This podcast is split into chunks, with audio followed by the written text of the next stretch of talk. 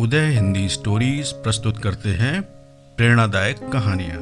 एक समय की बात है, एक बार जंगल में एक हिरन रहने आया। वो दूसरे जंगल से इस जंगल में रहने आया था। इस जंगल में एक बहुत ही खूंखार जलाशय था। उस जलाशय में कोई भी शाम के बाद जाता तो वापस नहीं आता था। एक दिन हिरण की मुलाकात इस नए जंगल में एक बंदर से हुई।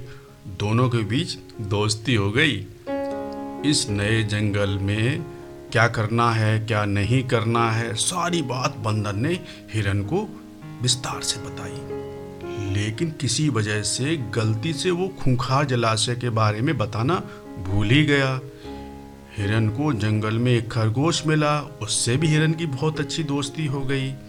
हिरन खरगोश के साथ जंगल में प्यार से रहने लगा। दोनों खूब मज़े करते, कभी उनके साथ उनका दोस्त बंदर भी आ जाता। एक दिन हिरन उस खूंखार जलाशय के पास पानी पीने गया। उसको इस बात का पता ही नहीं था कि शाम के बाद इस जलाशय में नहीं आना है। वो डेली वहाँ शाम को पानी पीने आने लगा। एक दिन उसको जलाशय के पानी में एक मगरमच्छ दिखाई दिया। वो बहुत तेज से दौड़कर हिरन की तरफ़ बढ़ा। हिरन बहुत ही अलर्ट था। वो तुरंत ही भागकर पानी से बाहर आ गया। हिरन ने ये बात अपने दोस्त बंदर को बताई। बंदर ने हिरण से कहा, अरे दोस्त, मैं तो तुम्हें बताना ही भूल गया। वो बहुत ही खूंखार जलाशय है। वहाँ पर कोई भी शाम के बाद नहीं जाता है। और जो जाता है, वो ज़िंदा वापस नहीं आता है। इसलिए वहाँ पर आपको नहीं जाना चाहिए था। लेकिन एक बात मुझे समझ नहीं आई। मगरमच्छ उस पानी में क्या कर रहा था? बंदर, हिरन और खरगोश तीनों ने ये बात जंगल के और जानवरों को बताई।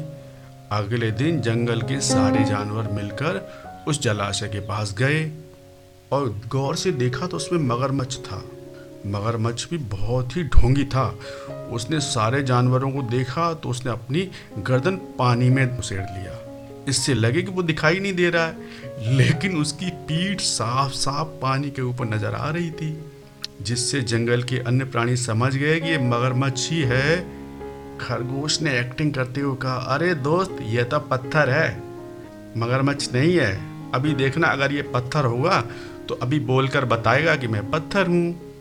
मगरमच्छ ये सब बातें सुन रहा था।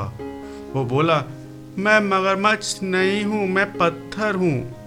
बंदर बोला, मगरमच्छ, बेवकूफ़ बनाना बंद कर। तुम्हें इतना भी नहीं पता कि पत्थर बोला नहीं करते। तुम ही इस जलाशय में आने वाले जानवरों को खा जाते थे। अब तुम्हारी चोरी पकड़ी गई है। सभी जानवरों ने मिलकर उसको उस जलाशय से भगा दिया और सभी जानवर सुरक्षित होकर रहने लगे। आइए मेरे दोस्तों, इस कहानी से हमें क्या सीख मिलती है? वो जानते हैं कितनी भी बड़ी मुसीबत क्यों ना आ जाए। अगर हम उसका सामना मिलकर धैर्य के साथ करेंगे तो हमें विजय निश्चित रूप से मिलेगी। दोस्तों, अगर हमारी कहानियाँ आपको अच्छी लगती हैं तो चैनल को सब्सक्राइब ज़रूर करिएगा। उदय हिंदी स्टोरीज, आपका अपना रेडियो स्टेशन।